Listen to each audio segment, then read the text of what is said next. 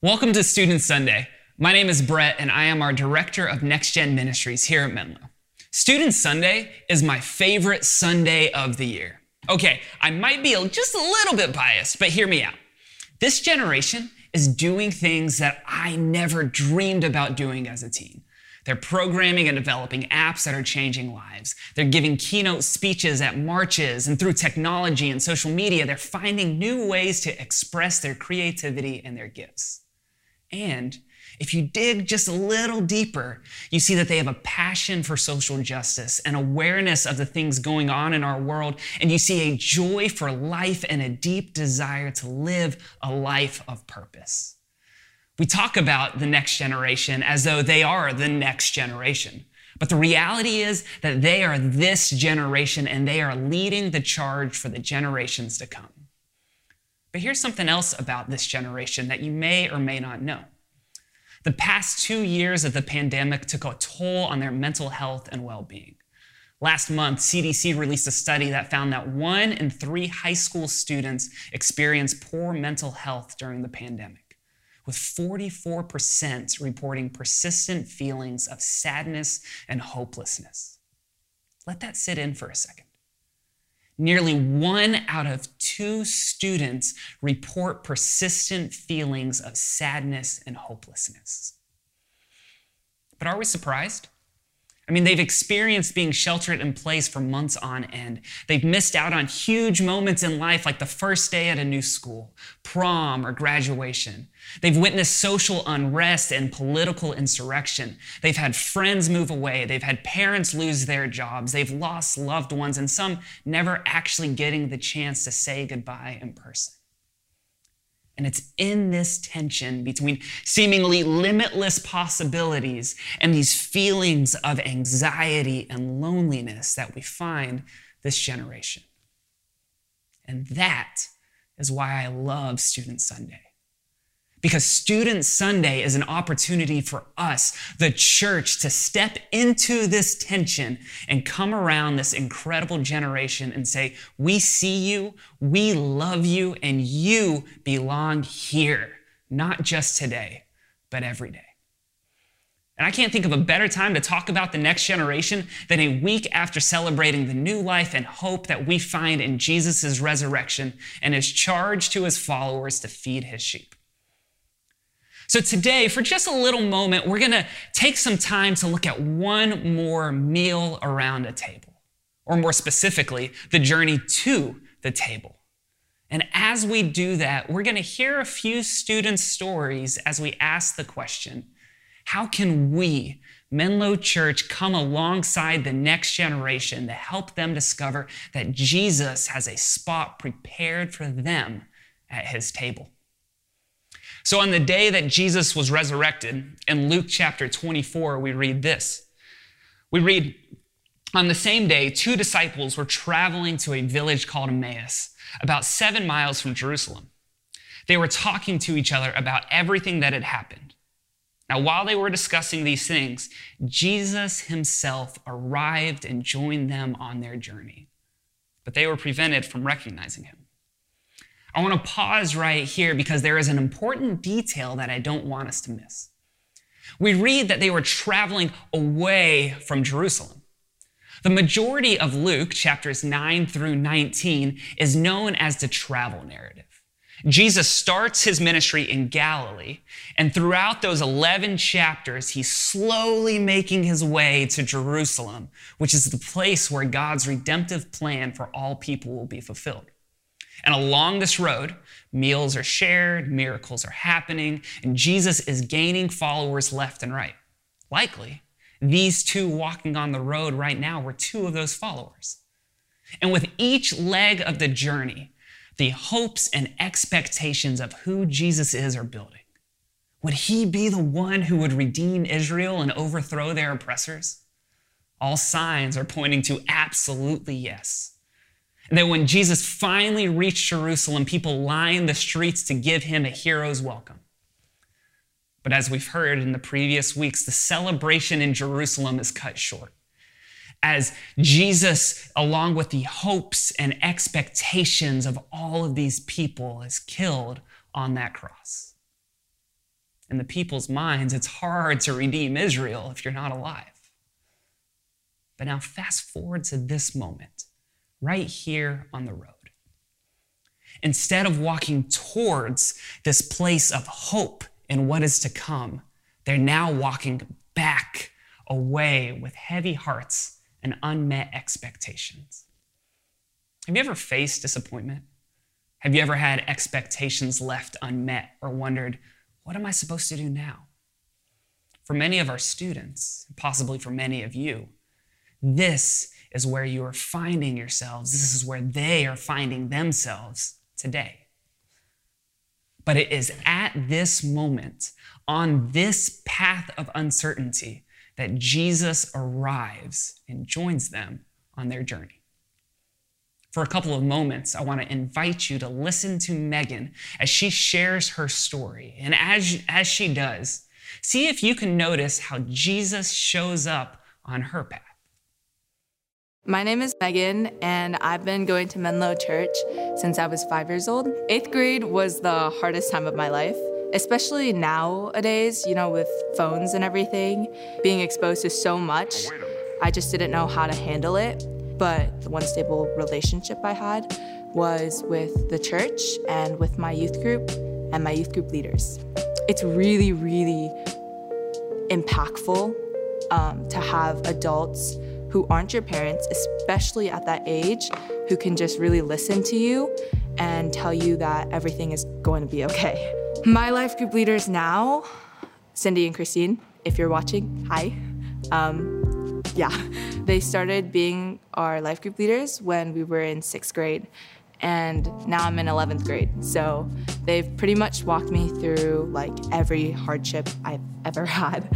I just remember this one time at fall camp when I had my one on one time with Cindy.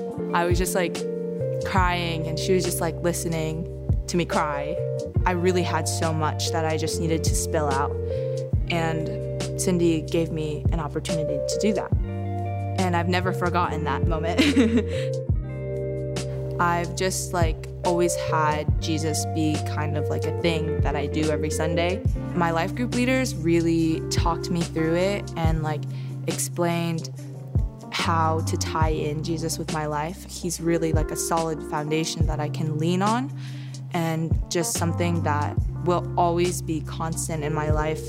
I think the best thing adults can do for students is to just listen to them and validate their feelings. To just really listen, keep an open mind. Instead of teaching, just support.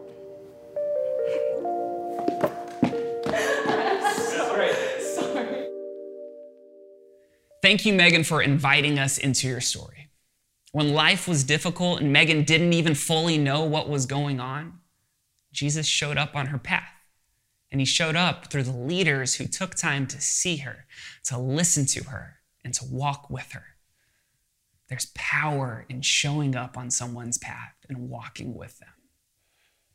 Now, as we go back to Luke, Jesus joins the disciples on their path and he says this He says, What are you talking about as you walk along? They stopped, their faces downcast. The one named Cleopas replied and said, Are you the only visitor in Jerusalem who is unaware of the things that have taken place these days? And Jesus says to them, What things? Now, if this were a sitcom, this would be that moment where Jesus slyly looks at the camera and gives us a little wink.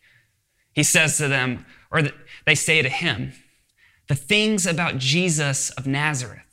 Because of his powerful deeds and the words, he was recognized by God and all the prophets, or all the people, as a prophet. But our chief priests, our leaders, handed him over to be sentenced to death, and they crucified him. We had hoped that he would be the one who would redeem Israel. All these things happened just three days ago, but there's more. Some women from our group have left us stunned. They went to the tomb early this morning and they didn't find his body. They came to us saying that they even had seen visions of angels who told us that he is alive. Some who were with us also went to the tomb and they found things just as the women said. They didn't see him. Jesus is here with them on the road, walking away from Jer- Jerusalem knowing why their faces are downcast. But what does he do? He asks questions. He leads with curiosity by showing interest in what is going on inside of them. And he walks with them on their path. You see, for Jesus, the journey and letting people know that he is on it with them is just as important as the destination. Because growth often doesn't happen in the answers, but instead in the wrestling with the questions along the journey. I mean, think about the last time that you went through a difficult time in life. What was most helpful to you from others? I'm willing to bet that the most helpful people were those who just came alongside you and went through it with you. They didn't try to fix, they didn't try to tell you how it's going to be better. They just went with you and maybe even brought you a meal in the process. Once again, there's power in knowing someone understands you and wants to walk with you. One of the most common things I hear from people who want to serve with students is this. They say, I want to make a difference in their lives and teach them what I wished I had learned when I was their age. Now, the heart behind this statement is so pure. It's so good. And I said the same thing at one point. But if we enter into someone's world thinking, I can't wait for them to learn from me, we've already failed. A recent study from Barna found that 64% of Gen Z say that they mainly trust their peers for insight and advice. And they also found, which I don't think is unrelated, that seven of 10 people agree that older generations don't fully understand the pressure that they're under. But here's the irony that same percentage of students say they would actually feel comfortable seeking wisdom from other generations. So here they are open to seeking wisdom from other generations, but they don't. Why? Well, because we often don't seek to understand. We lead by saying, Let me tell you, instead of, Hey, won't you tell me more? Such a small shift in our approach to the next generation can make a life changing impact. I want to invite you to listen to the story of Owen as he shares a little bit of his journey here at Menlo. Hi, I'm Owen. I've been at Menlo for as long as I can remember. Leaders and adults, especially life group leaders, they've helped to support me through the toughest moments of my life. They've always guided me and supported me as well as given me advice on the decisions I make, and they've helped to keep me closer to God through those moments. Our life group, does, it, doesn't even feel like a group, it feels more like a family. I've been serving on the production team at the Menlo Park campus since sixth grade. It's become one of my huge passions. I don't think any kids were a part of, especially the production team, and I was working with adults that were over twice my age, probably over twice my height, considering my height at that time. They welcomed me with open arms. They were encouraging of uh, what I, I want to learn. A church statement that stuck with me is everyone's welcome. I feel like I'll be a child of God no matter what I try. I found Him through production. It's something I enjoy, and I try and let others know about Jesus through that. And I hope that others can find Jesus through the activities that they love. Thank you, Owen, and thank you so, so much to his leaders, to the production team, and to all of our incredible volunteers for creating a space for students. Now, as you listened, what made Owen feel like he belongs? Well, he said people simply took an interest in what was happening in his life, and they created a space for him to learn and grow. So far on the road to Emmaus, we've seen that Jesus walks with these people on their path. He takes time to listen to them and let them know that He's with them in their disappointment. And now, let's go back to the road to see what Jesus does next. Jesus says to them, You foolish people, your dull minds keep you from believing all that the prophets talked about. Wasn't it necessary for the Christ to suffer these things and then enter into their, his glory?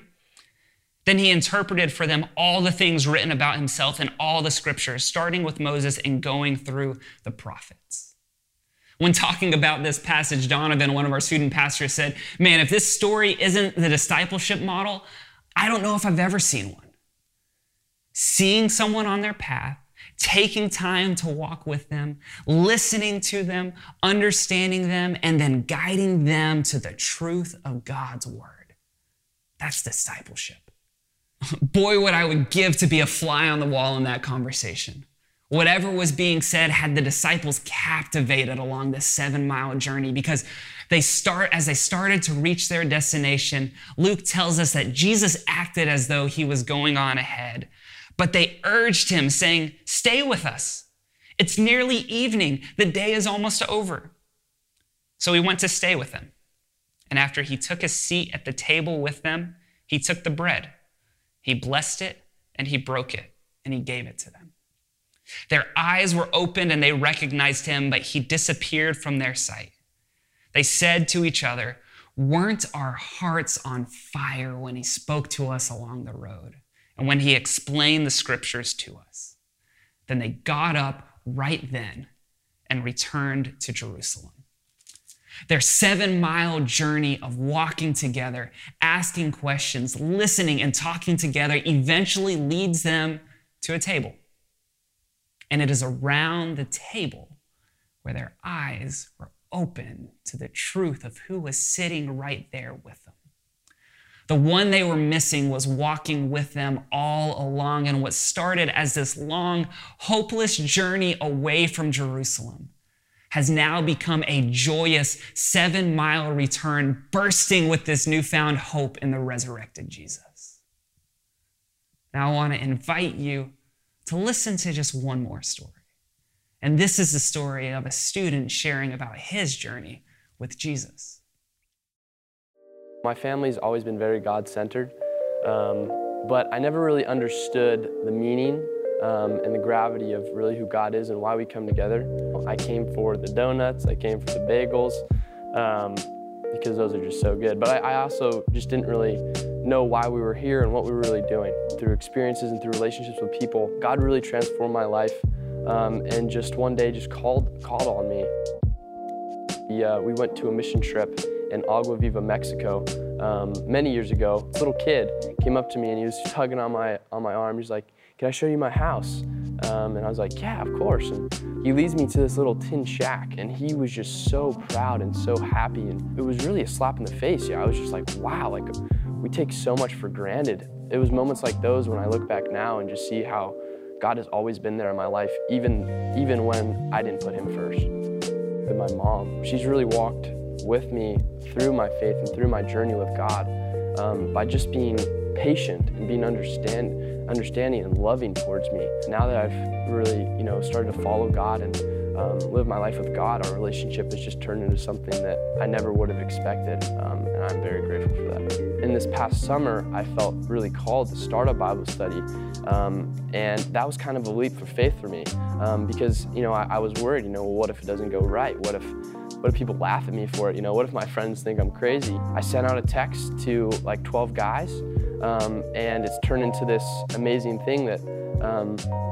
I, I would have never expected it to turn into. It's just so amazing to have a group of guys in high school that come together and talk about God and talk about what we're going through and are just vulnerable with each other. My relationship with Jesus has totally changed me.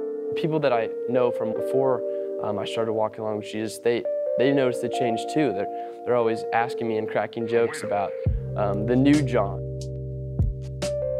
That was smooth like butter. Thank you for sharing, John. You know, when asked who were people that impacted his faith, John said two people his mom and his athletic director. Two people who said, I'm going to walk with you. They saw John, they joined him on his path, and now John is walking with his friends as they walk with Jesus together. I want you to hear that the Jesus who walked with the disciples and filled their lives with a newfound hope 2,000 years ago that Jesus is still filling students and people's lives with joy and hope today.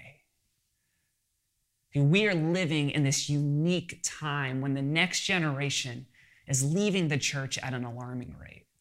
But at the same time, the desire to know truth and an interest in the spiritual things, it's on the rise. The Barna study that I've mentioned multiple times found that younger non Christians today are twice as likely to express interest in Christianity than older non Christians. Montague Williams, a professor of church culture and society at Point Loma University, said the next generation is leaving the church in order to find the church. They desire to see and to follow Jesus. And the question for us is will we come alongside them and show them a Jesus who will walk with them in their pains, who will listen to their disappointments, who will hold their doubts and their questions, who will stoke the fire burning in their hearts and will say, I have a spot for you at my table? Here's my question for us today Whose path are you on? In the stories we've heard, we've heard about life group leaders, parents, production volunteers, and adults in their everyday job. You could say that in the stories we heard today, we heard about the church. The church seeing students on their path and saying, I'm going to walk with them and I'm going to listen to them. I'm going to help them see that Jesus has a spot for them at his table. Who is a kid or a student in your life with whom you can walk?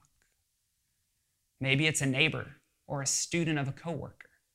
Maybe if you're a parent, it's your own kids. Again, I ask, whose path are you on? A question I often get asked is this If I don't really know a student, but I want to, what should I do? Well, my first suggestion talk to Menlo kids or Menlo student staff. Talk to your directors about joining our team or find help finding an organization that partners with the next generation. All of our leaders go through safety and life group leader training so that they're equipped to keep our students safe and to walk with them on their path with Jesus. But being a church that comes alongside the next generation isn't just about serving with kids and students.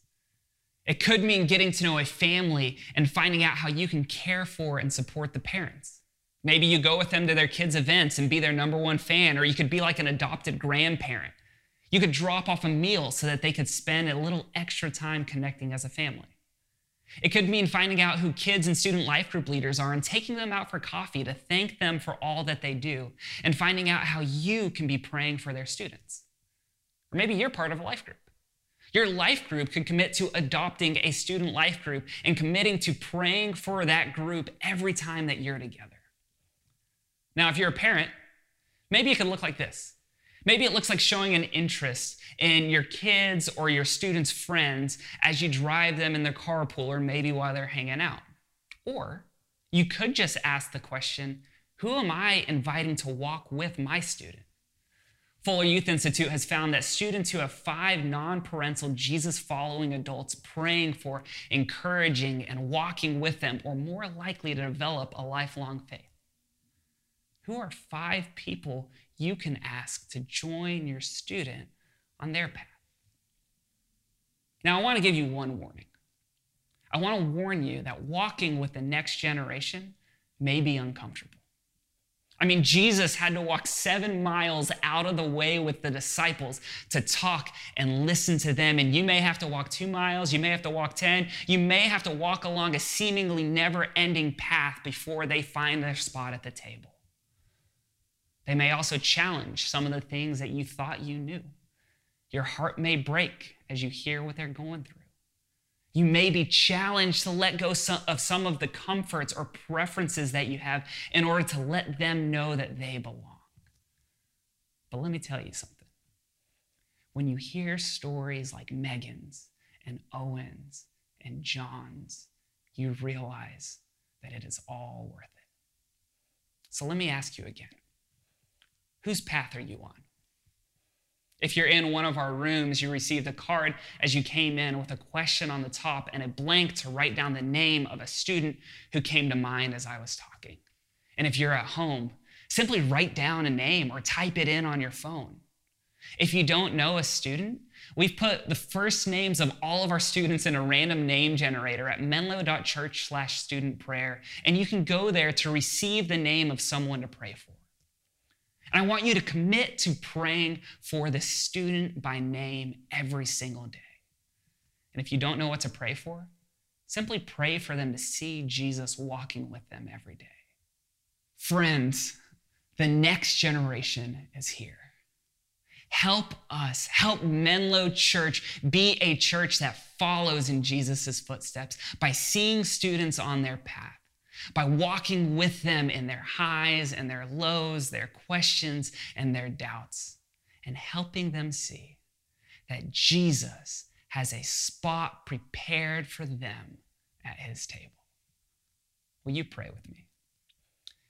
God, we lift up all of our students, all of our kids, this next generation who doesn't even know who you are up to you. And God, we ask that you give us your eyes. Help us to see the students walking around us in the ways that you are inviting us to walk alongside of them, and not to make us feel good, but so that they can know the hope and the life that is found in you and you alone. God, we give this generation to you, and we love you. In your name, amen.